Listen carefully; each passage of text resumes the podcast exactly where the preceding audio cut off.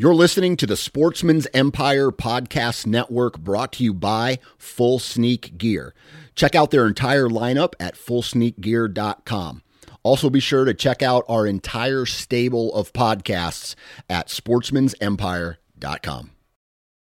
New from Moultrie Mobile, the Feed Hub offers first of its kind cellular connection and control for nearly any spin cast feeder on the market. When used with the Moultrie Mobile app, you can monitor feed and battery levels, run feeders on demand, receive alerts when feeders are clogged, and remotely adjust feeding times. The Feed Hub is ideal for anyone who maintains feeders. Remove the guesswork and save time by planning feeder maintenance before you drive to your hunting property. For more information, visit moultriemobile.com. You're listening to the Sportsman's Nation Podcast Network brought to you by onX Maps. Now, onX is an app that goes on your phone and it allows you to do a variety of really cool things. Now, if you are a hunter, all of these things are important. Whether you hunt public land or private land, it allows you to do some pretty cool things. One, look at topography. Two, look at satellite imagery, right? It is a digital map. Then all of the other stuff on top of it is key. Leaving waypoints behind that allow you to know where sign is, where trails are, where deer bedding is, or any type of game movement. It allows you to find trailheads. It allows you to find landowner information, whether that piece is public or private. Just imagine driving down the road, seeing a big buck in the field finding out who the landowner is, knocking on their door, getting permission, and then going and hunting it. Or finding out it's a piece of public ground that you didn't know about, then being able to go and hunt it. onX Maps offers a variety of different functions for the everyday hunter, and I feel it's something that every hunter needs on their phone, and uh, it's very helpful. So if you want to find out more information about onX Maps. Go to onxmaps.com and enter the discount code NATION20 for 20% off your purchase for new customers. Welcome to the Land and Legacy Podcast. We're your hosts, Adam Keith. and Matt Dye. This is your number one resource for all things land. If you're interested in conservation, habitat management, hunting strategy, and rural real estate, this is the podcast for you.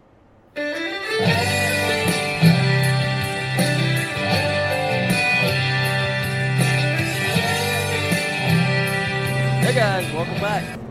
Um, another habitat hero hunting podcast, whatever you want to call it. Pretty much all blend together at this point uh, in This- the year because we're traveling like crazy and doing different things, and you don't hear many podcasts with Matt and I together. Um, so, Matt is recording with Seth Harker this week. So if you want to hear them talk about some of Seth's hunting, uh, he's had a phenomenal week and a half here.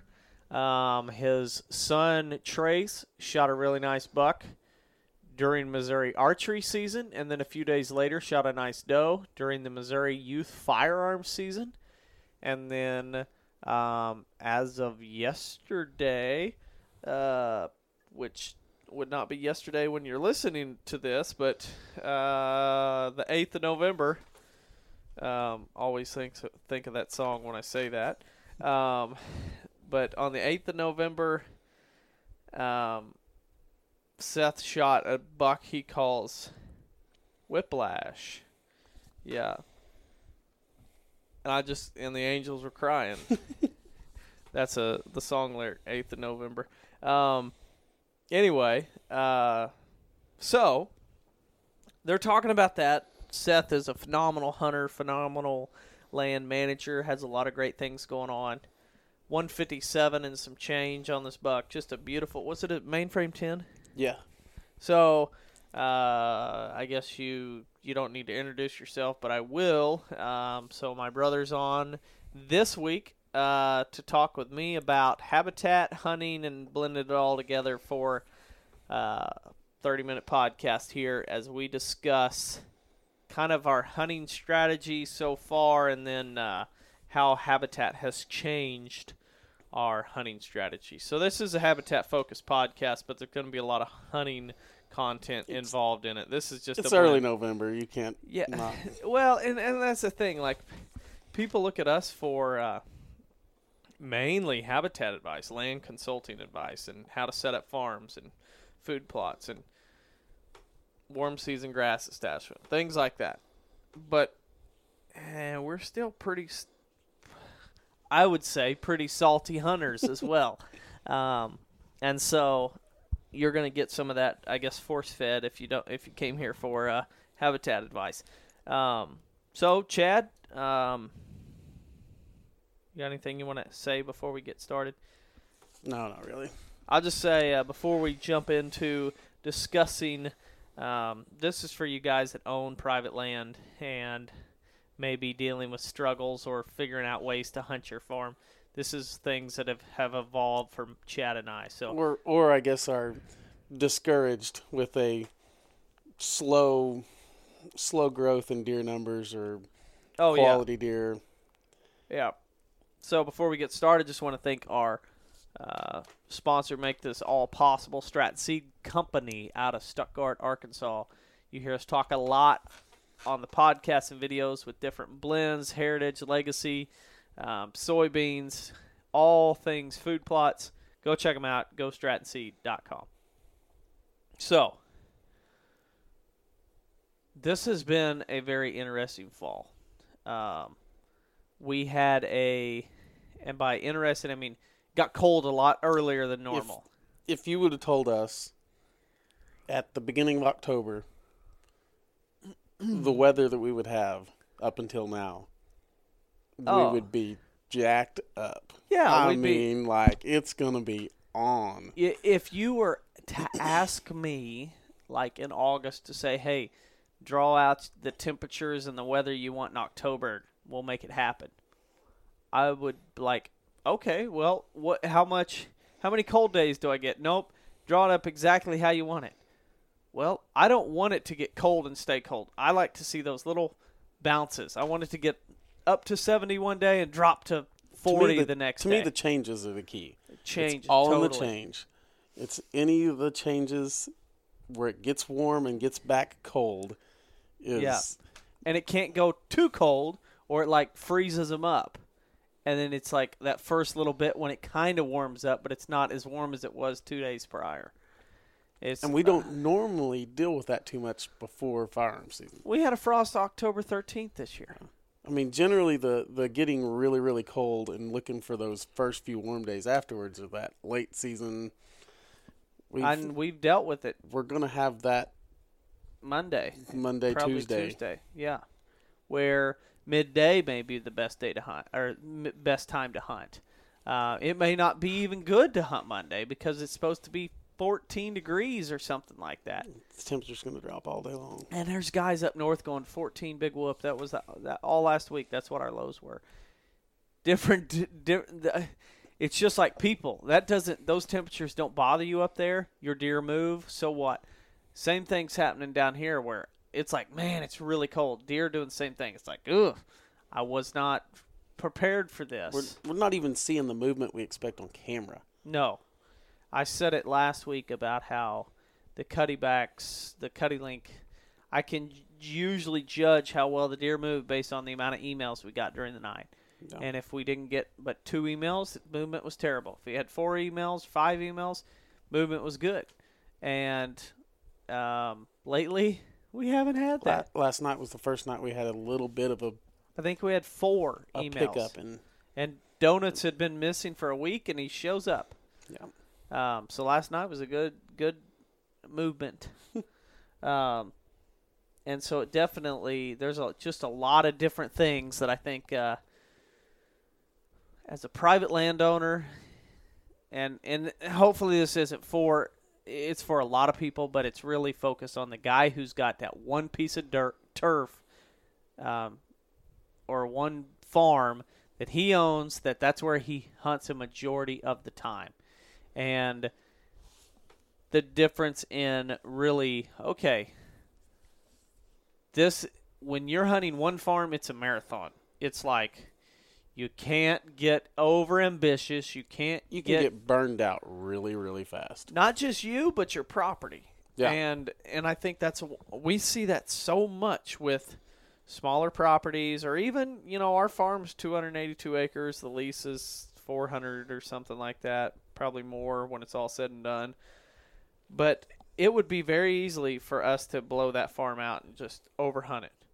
And it doesn't take that many hunts to do it. If it's an if those hunts that did it were very intrusive. Yeah, and that's why, like, well, I've discussed. I mean, off this week, discussed going to hunt public ground a little bit. Yeah. just to not only give the farm a break, but to give our minds a break. I mean, it's one of those that, I mean, every morning and every night we've been like, where are we going to go? We've got two or three spots with this wind. Where do we think we should go? Yeah. It's it can be pretty mind numbing and frustrating, all in the same thing. It's a very like it almost feels like you're going through a like a puzzle to where there's a lot of pieces and when the like a 3-day stretch of hunting the farm you're almost brain your brain hurts because you're thinking so much. Okay, where's my scent going? Where's my enter Well, and exit? It could be a totally different ordeal if we were seeing tons of movement and a lot of mature deer. Yeah. But when you're seeing two or three two and a half year olds about every sit, yeah. and you're sitting in, we're sitting in some pretty good spots around some bedding thickets we've cut where you expect good movement. It's It's a lot of really really nice young deer. yeah, And and and there are there are mature there are mature deer on the farm, yeah, but they are at a stage where with some of the stuff in the works where we're really trying to maximize potential out of these deer. So, eh, these deer, 140 inch, three and a half year old is going. We're going to let that deer walk because we want to see him next year. and some of them we have to take into account their attitude too, where you see that this deer's really really mobile. Yeah, It, mm, it's got a little more chance of yeah. getting a shot. Shoot the us. wanderers and leave the homebodies be. That's, but and that's what we talked about. We were going to get into talking about the habitat st- side of it and the Yes. differences we've seen over the years and how. I mean, we talk about being frustrated at times in the hunting of seeing a couple two and a half really nice two and a half year old deer every time we hunt, and we're not that far removed on our property from Five years ago, we had no mature deer. Yeah. And now we have several. Um, we had more last year. We're still waiting on a couple to show up that usually go MIA and show up sometime in late October, November. Big Show being one of them. yeah. Um, short Dog being another one. Don't know where those deer are at. Um, they haven't showed up. But uh, it's also been a very pitiful early November. Yeah. And not only pitiful, but we haven't hunted as hard as a lot of people do because, for a lot of reasons, cameras and just not a lot of scraping activity in general just doesn't seem like they're really doing it. And it's not just our experience, it's what we're dealing with talking to our neighbors, our friends who are hunting the same area. They're all going, I don't know what's going on, but they're not doing it. And you know, that's what you and I were kind of discussing tonight in the tree mm-hmm. stand. It's it's one of those where you know, cameras aren't everything. Obviously the No. cameras don't pick up all the movement. And we could very easily go into some of these saddles that are traditionally really good and we might have a chance at seeing donuts, but more than likely some of these really nice three and a half year olds that we're on the fence about that will be really hard to pass. But there's a reason the reason we're staying out of there is To not affect the benefits we've seen in the past of of staying out of there. Yeah. We it's it's kind of a, a process of one of those that we could very easily go in there, but we could make this farm take two or three steps back. Oh yeah, yeah. You could go in to see. It could be really easy to get frustrated for not seeing deer and go the heck with it.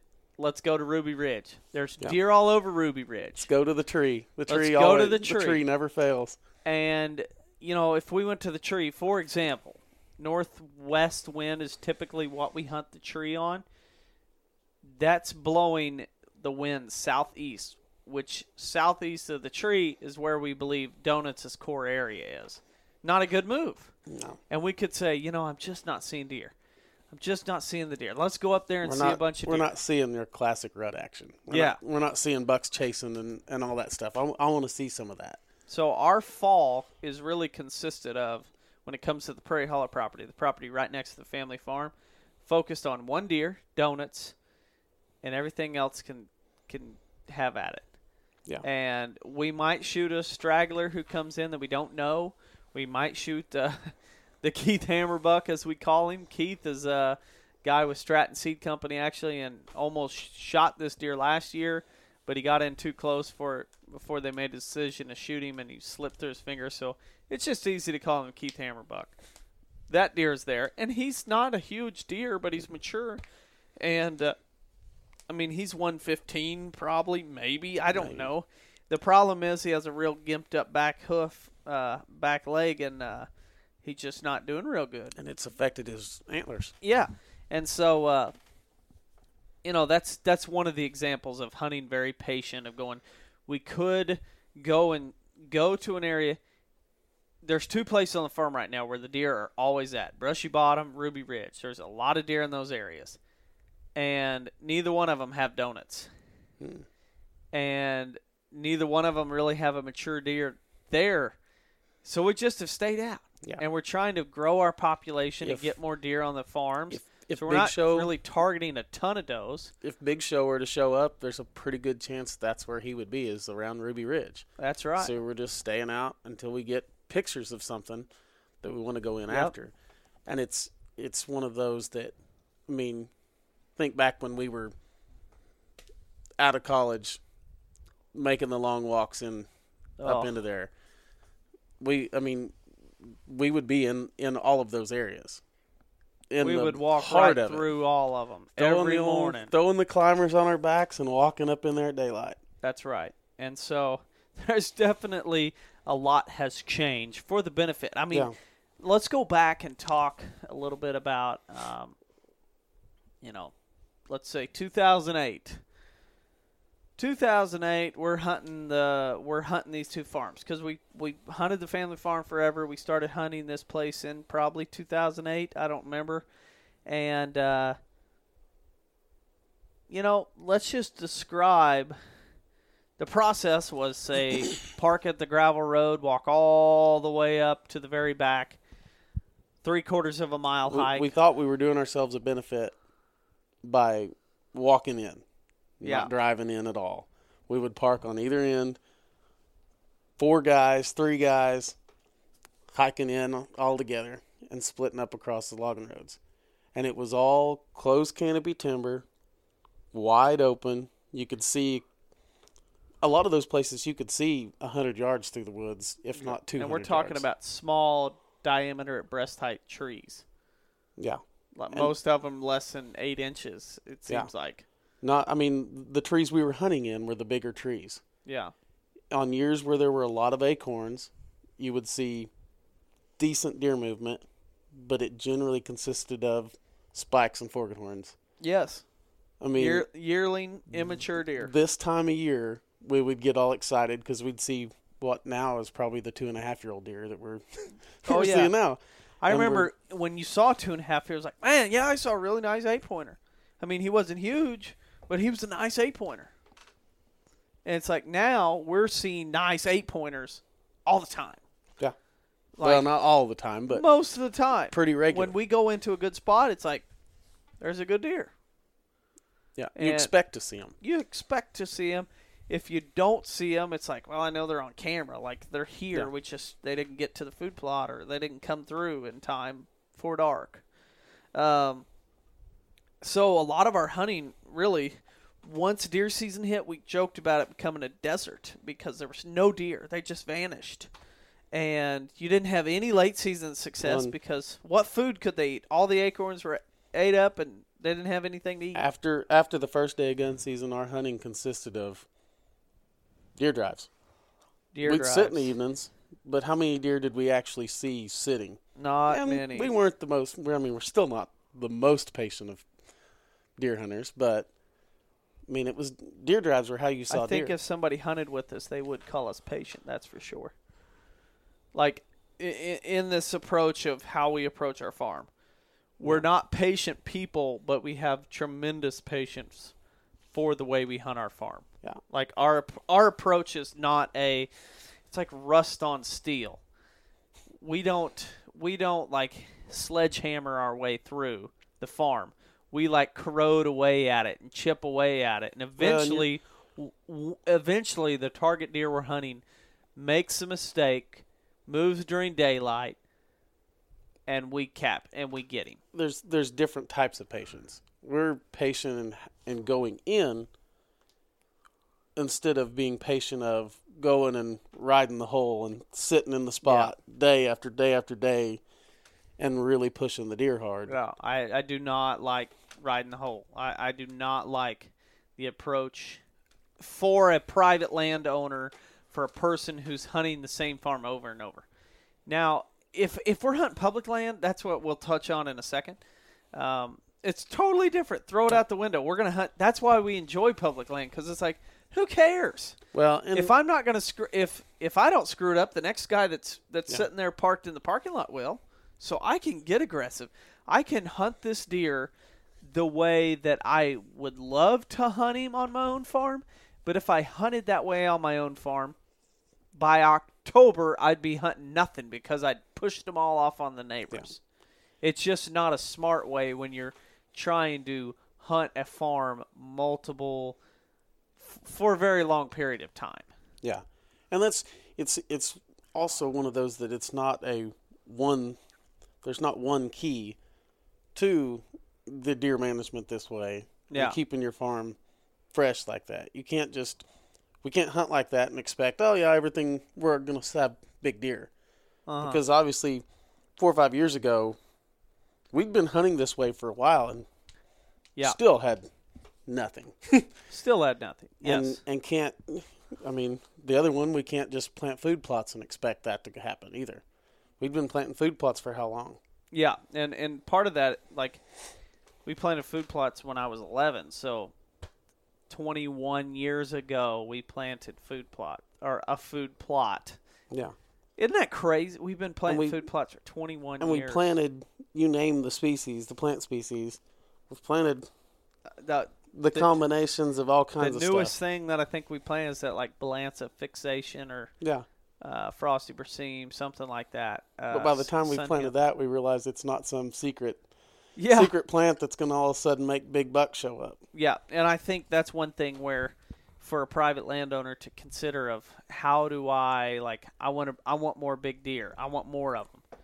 To me, food plots and the correlation with more big deer is you have big deer or target bucks who their home range overlaps on your farm and at some point during the fall your food plot is the best food source in the neighborhood so he's there and then how often do you hear people talk about yeah he moved off during late winter well the food plot became less attractant it was more consumed so he had to go to the next food source Or- to find it Or the other side of it is, yeah, he's coming to my food plot, but it's midnight.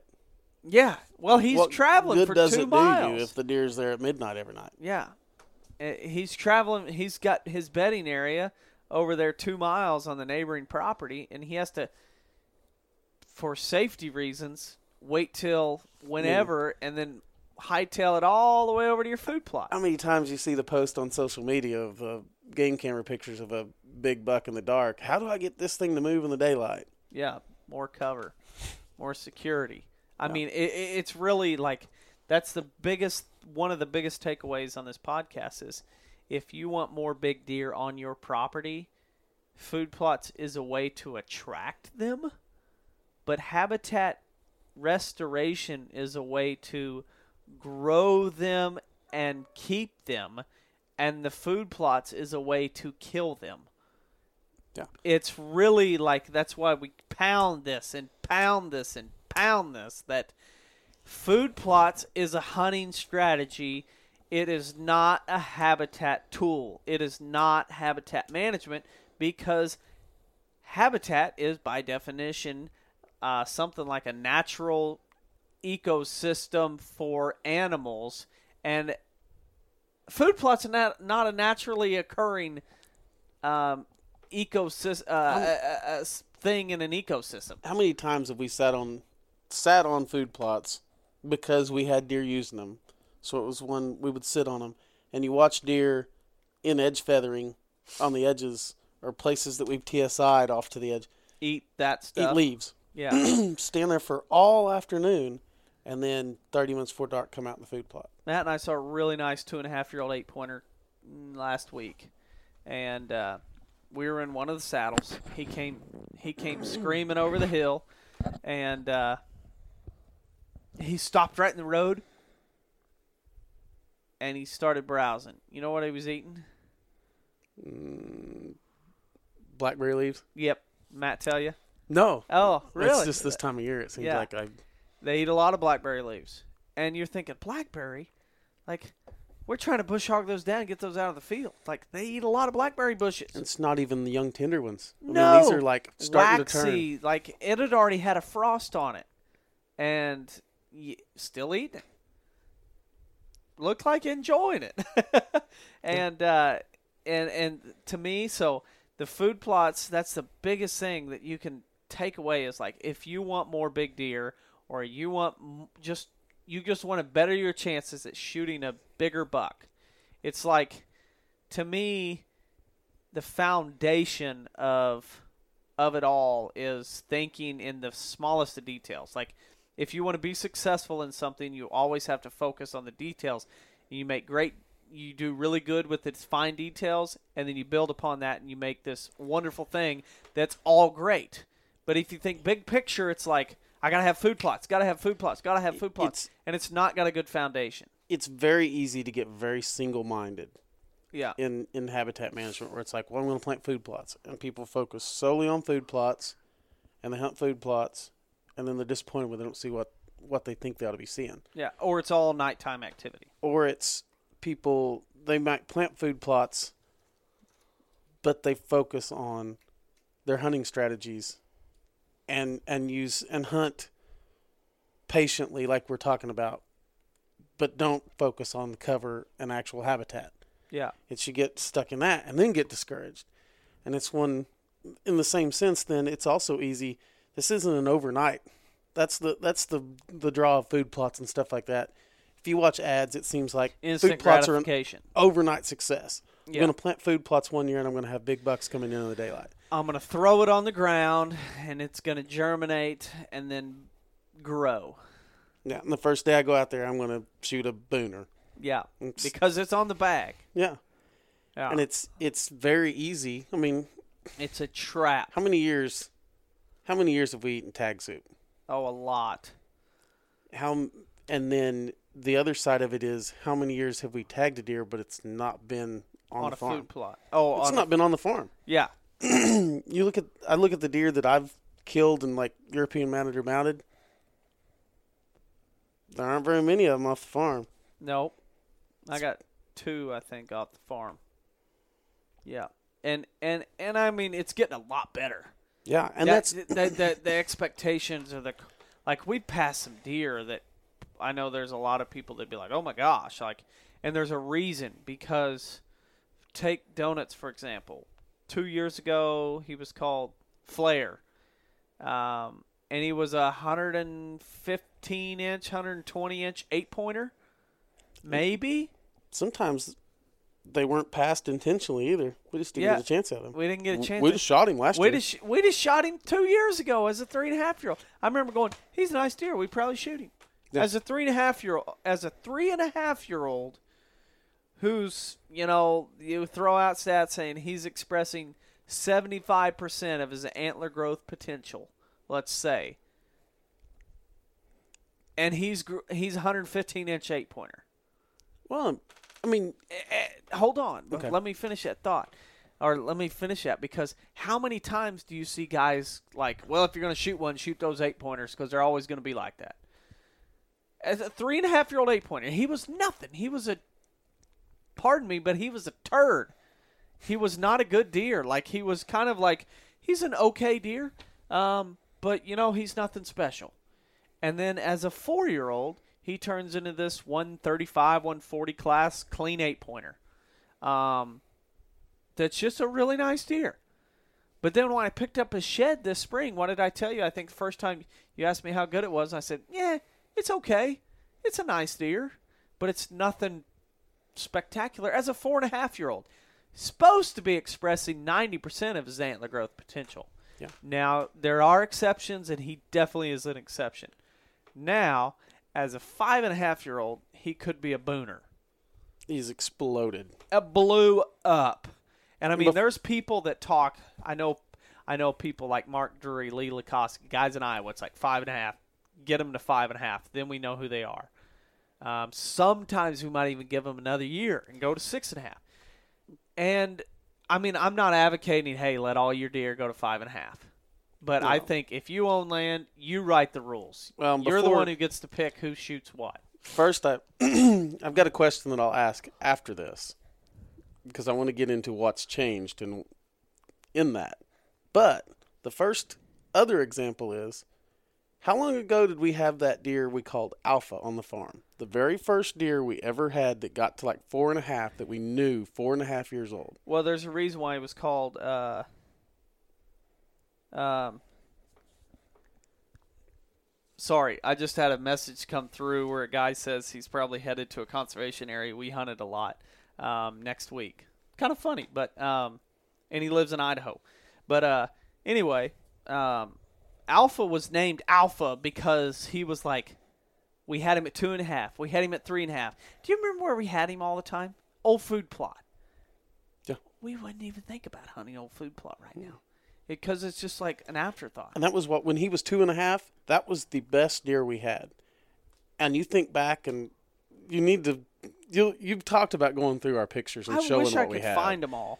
but not even eighty inch deer, not even eighty. Yeah. As two and a half year old to late point, and it's one of those we thought, oh, we just got to get them older. We get them older. We're planting food plots.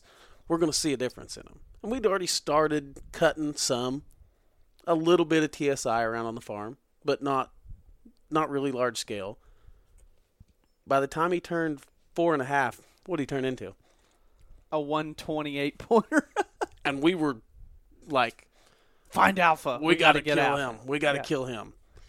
Yeah. And he really, and that was an example of a mature deer that he would have never done much more. yeah. And we could have very easily been like, The thing about body size too.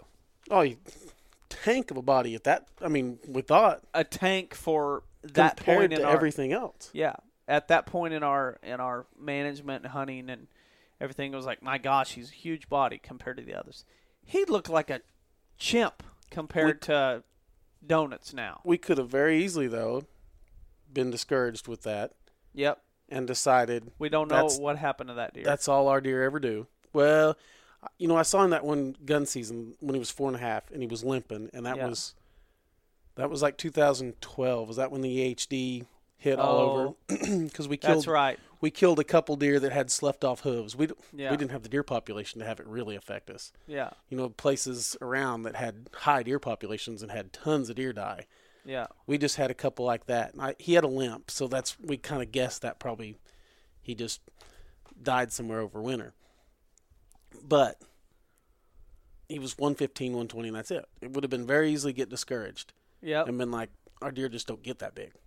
That's eight points. They get 110, 120. That's as big as a deer are going to get. I mean, we could have very easily thought that with Flair. Yeah. But from Flair at two and a half, three and a half to five and a half, The habitat has What gone. changed? No, habitat has changed tremendously, and not just like, I, and I, I've got this in the show notes, but our habitat has gone from terrible to poor or okay, depending on what part we're talking about. Pretty good in some places. yeah, But that's only been in the last two years. Really, the last year. The timber operation, TSI, and burning. Yeah. That's it. and that's even on the farm. I mean, that was well, we said 2012, so that's seven years ago when that deer was four and a half. We'd been chainsawing.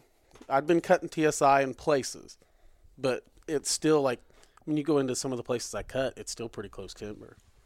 It's pretty close canopy. Back on the farm. Yeah. Oh yeah, yeah. when mean- we used to when we used to TSI or go in there, there was so many stems per acre though that like we would cut and cut and cut and cut and think we're doing so good. And you, you we saw a difference in the timber.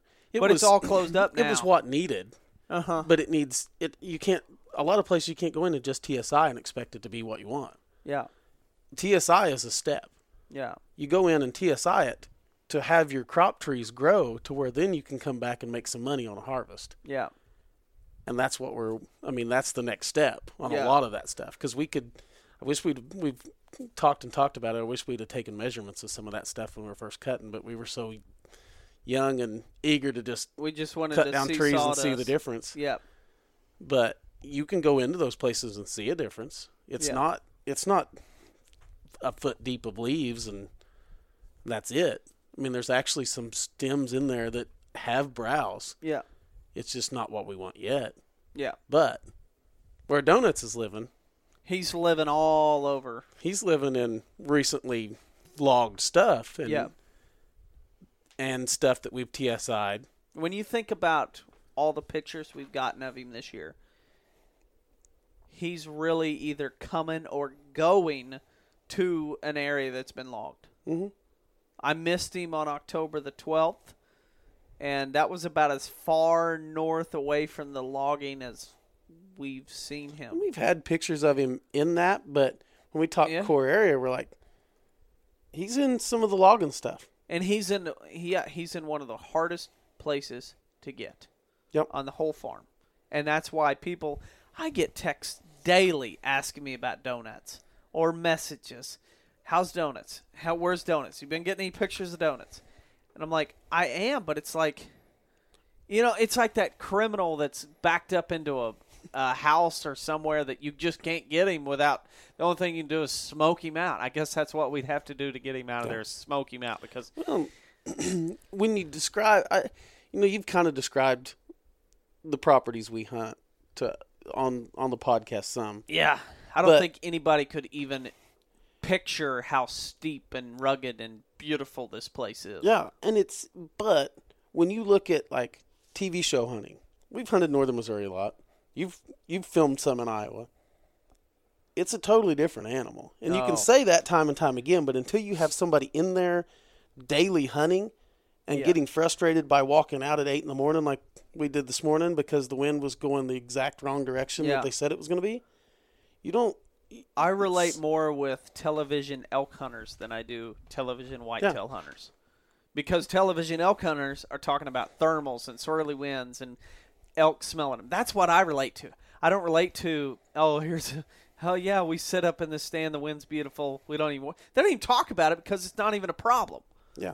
The, And and, and, and uh, all the consulting that Matt and I have done, there's only certain regions that I'd say, yeah, this is similar. Um, and, and a lot of times I have clients that'll say like, oh yeah, it's, we have to deal with thermals just like you do, and I'm like, how? Like this is flat ground. Yeah. This is rolling. This isn't steep. This is rolling. Well, when a warm day, does your scent go straight up in the air? yeah. That's Yeah. Uh, West Virginia. Yeah. I mean, you have to go to the stinking Smoky Mountains or the Yeah.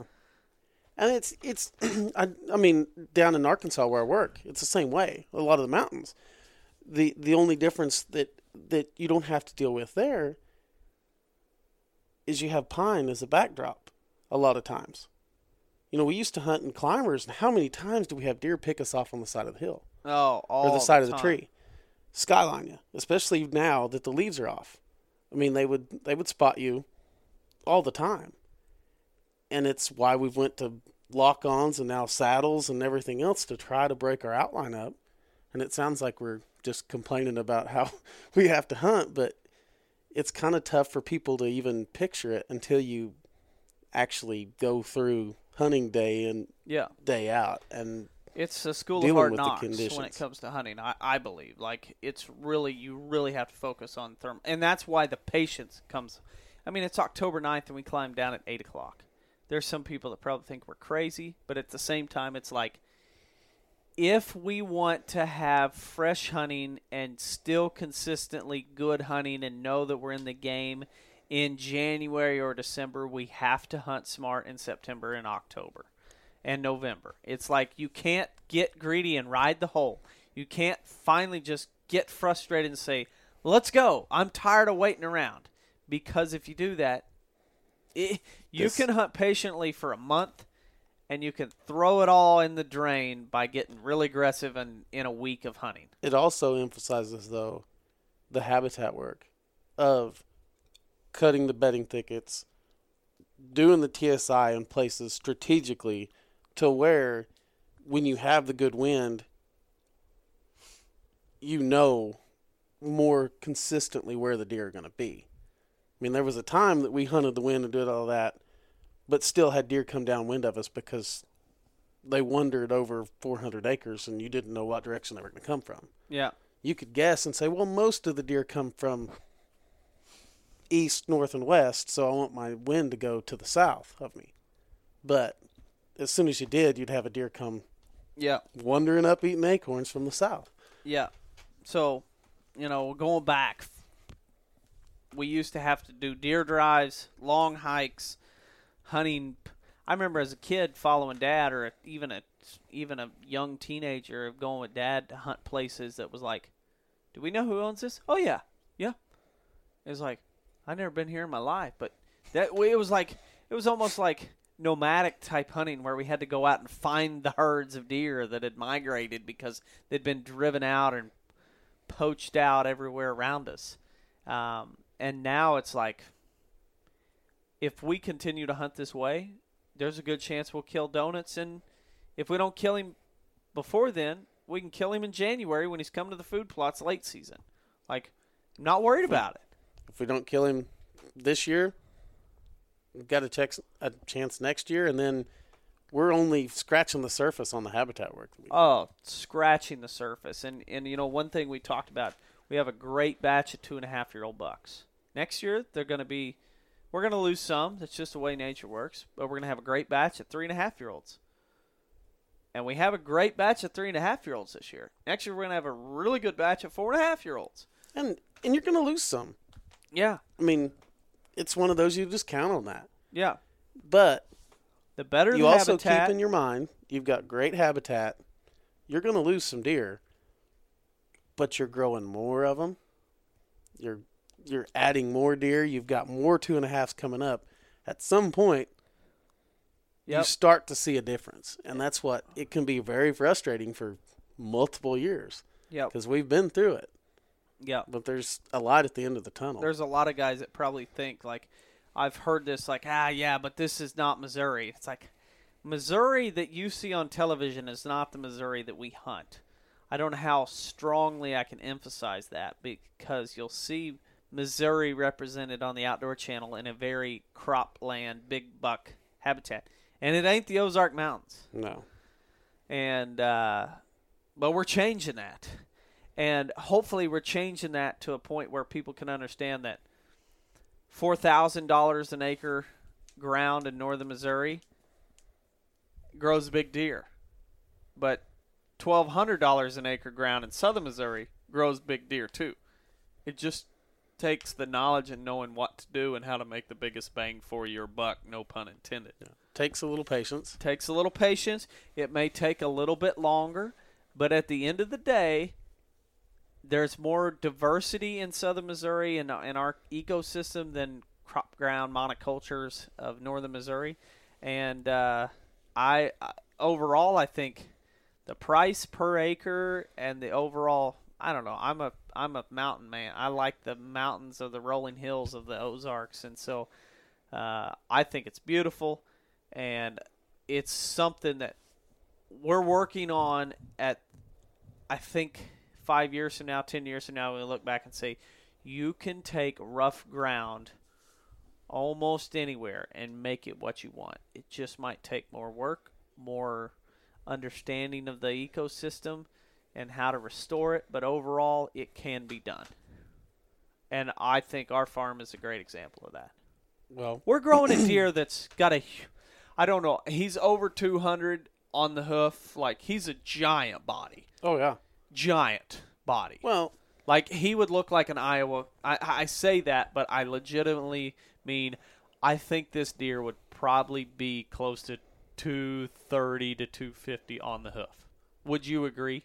I would say probably close to that. I mean, that's he's a, stud. A, cut the antlers off. He's a stud just body wise, and then he's a 170 caliber buck, um, and he's he's like you just look at him, you're like, there's no way that's a Southern Missouri deer, but it is. And the best thing is, I mean, this week we had a deer come by. Uh, I had a deer come by last night.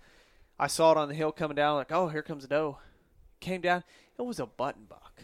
And you know how button bucks, first deer on the field, they're like little runts. This thing had a big body as for a button buck, where it was like I had to do a double look, like that's a button buck, and he's got a big body. well, you think of what And then donuts grew up. The I mean, when he's a year and a half old deer, what his habitat consisted of. oh, it's terrible, terrible. So it's like you get to these deer that are growing up in this stuff now.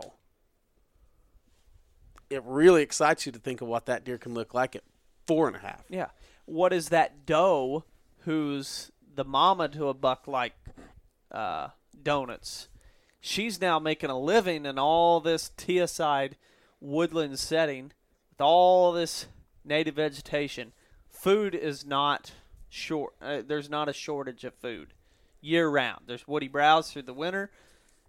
There's native vegetation and food plots through the spring, summer, fall. Like she's she's well fed. But then, also in habitat management, what's another effect of that? If she's got more food, rather than that single fawn she's oh, dropping, Oh, she's dropping twins or triplets, or triplets. so that really emphasizes the fact to keep the habitat where it's at. We're going to have to jump on top of the does Yeah. and be keeping them at a reasonable level and not be greedy and wanting to see 20 deer a night. Yeah. There's there's like a, a, a, a three parts of, of being a, a deer manager. There's, you know, p- you might struggle and, and not be great at managing the habitat and you just don't have a lot of deer. That's one way. You're you're kind of you're not doing a great job. You're getting a C, a C plus because you have deer they're just not thriving because you haven't put the habitat there for them to live. Then you've got the guy who's put the habitat there, everything's in place. He's got a very balanced um, habitat to deer population. Then there's the guy who tries to manage the habitat or started managing the habitat, started seeing all the deer, got fell in love with seeing all the deer, and then just let it go woof like he's driving down the highway and he completely missed the exit to where you want to stop and he's just cruising along. Now his deer are eating him out of house and home. And that could be that doesn't even have to be an overnight thing. That doesn't have to be a 3 or 4. Sometimes even poor habitat can be overloaded with deer just purely by a lack of killing deer. Yeah. You can have terrible habitat, plant food plots, and in 20 years, all of a sudden have way overpopulation of deer, way above your carrying capacity, and think, "I've got great habitat here. I've got, I've got a ton of deer." And in reality, you've just quit shooting does altogether and and let them slowly build a population to the point where they're way overloaded, and there's even less food because your food plots are eaten into the dirt and there's no native browse for them because they've eaten that as soon as it even tries to green up. what was it Aldo Leopold said? He talked about the wolves and the deer and the relationship with the mountain. Um, it was something like um, you need the wolves to eat some of the deer so the deer don't eat the mountain. And then once they eat the mountain, then other animals leave. It's like there has to be that balance. It's like Yeah. too many deer is a bad thing. Yeah, and you can get yourself into that really quick if you get your habitat really good to where your does are really putting out fawns, and you get in the trying to be patient in your hunting and stay out and not pressure them at all, Yeah. and only be shooting bucks, and all of a sudden you've got you're way overloaded with does again. Yeah. It's all in a focus on balance. one big buck. Yep. And it and it's something that's like every year you have to be addressing. Okay, this year I might need more native vegetation. I need to improve the habitat. You should be doing that anyway. But it's like, okay, I need I need more food, native vegetation because I can see the deer herd population is growing. But at the same time, you better be shooting some does because if you, it's like you're always trying to do two things. You're juggling. You got to be shooting does Keeping the pressure down. keeping the pressure down, shooting does, keeping your hunting pressure down, and at the same time improving the habitat to where you have more food. Woo! No wonder people get so confused. Well, then you get to the fact of you guys haven't done Would You Rather in a while, but I've got one for you. Okay, let's hear it. Would you rather? Man, I forgot all about that. That was really popular. People love that. Would that. you rather? I'll go with a, a little smaller. Would you rather kill a 160 inch deer on property we're talking about in the next five years, Yeah. or in the next by by five years from now, be able to hear at least a covey of quail whistling every morning that you're sitting? Oh, the co- the quail, hands down. Don't even have to think about it. Sound the same way? because I know if we have that many quail, the habitat is freaking phenomenal to where uh 160s are going to be Yeah. there. Like that's the thing. Like I don't focus on the deer because I'm going to look at a species that's struggling that that really keys in on quality habitat to where if there's a covey of quail almost every morning that we're I, I that would be very dangerous to have that. And see, I, I guess I should say I, I asked that pointedly because I wanted to emphasize we've sat here for how long for 50 minutes probably. and talked uh, s- like solely about deer management and deer habitat. And I wanted to point out that both of us would be the same way on the quail thing. Where yeah, we're we're die hard about this bow hunting and trying to kill big deer, but we also have that. I mean, we've text with the decline in them. We've text every morning or evening this week on her turkey's again tonight. yeah. Her turkey's again tonight. I mean, that was normally just a throw it in the rug. Oh, her turkeys again. Oh, we just heard an, turkeys again. almost an annoyance you got sometimes. you got numb to it until Yeah. you don't hear it as much, and you're like, huh, where are the turkeys at? yeah. And all of a sudden it's like, oh, we heard turkeys. We heard two groups of turkeys. We heard three groups of turkeys. And it's like, hmm, maybe this habitat work isn't just making deer blow up from four and a half to five and a half. It's also seeing an increase in turkeys already. I feel like if you focus and you're like, I'm going to do everything in my power to get three coveys of quail on my 500 acres. Let's just say.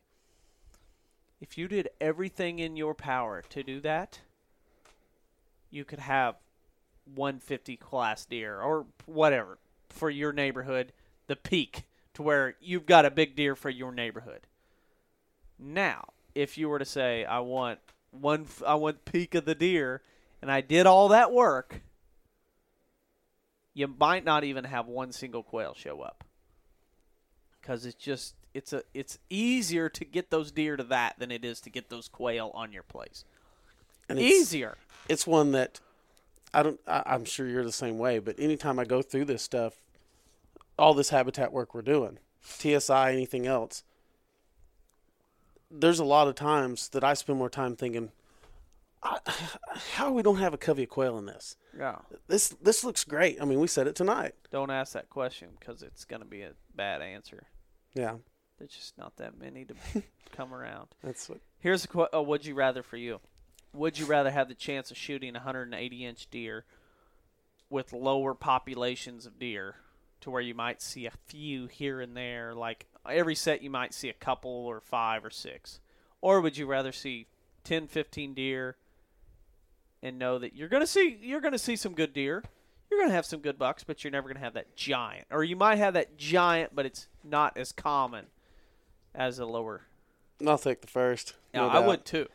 But you should preface that with it's easier in my mind it's easier for me to do that because I went through years of eight, nine, ten sits in a row and not see a deer. Yeah. To where, still to this day, I mean, said it tonight when we saw that younger buck.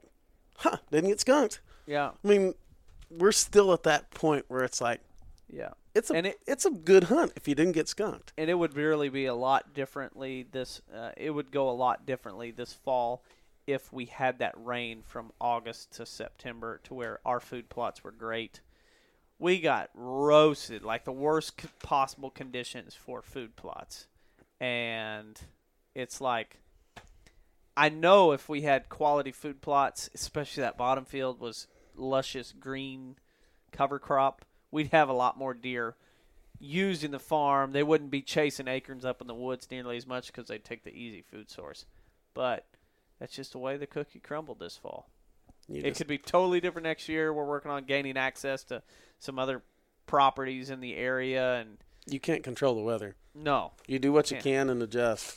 yeah, that's right. So hopefully, hopefully this motivates you guys. Um, shoot us an email info at landandlegacy.tv. Um, guys, if that doesn't, we've had some guys say that they're having trouble with that. Shoot us a message on Instagram or Facebook, and uh, we'd love to help you guys any way we can. Be staying tuned up. Some big announcements coming in December, most likely, or right at the beginning of the year. Please leave us a review. Check out our YouTube channel. A lot of videos going up. Um, Chad, you just had your recent video go up. I don't know what in the world for you guys that have watched it. You'll hear weird audio mixed in there. I don't know what in the world happened, but I'm the editor, and Matt and I are the only real like we're the day we're the we're public relations, we're customer service, we're the we're the uh, uh, faces. We do it all. We're the janitors, um, I guess. Probably not good janitors, our wives would say, but um, we do it all. And so editing, you know, I, I put that on YouTube, and I think you told me, Chad, you're like, I don't know if you heard that. And I'm like, too late now, and I could care less. I just want to get done because I got reports I got to write. So, anyway, guys, subscribe to YouTube channel. We appreciate it. And Yeah.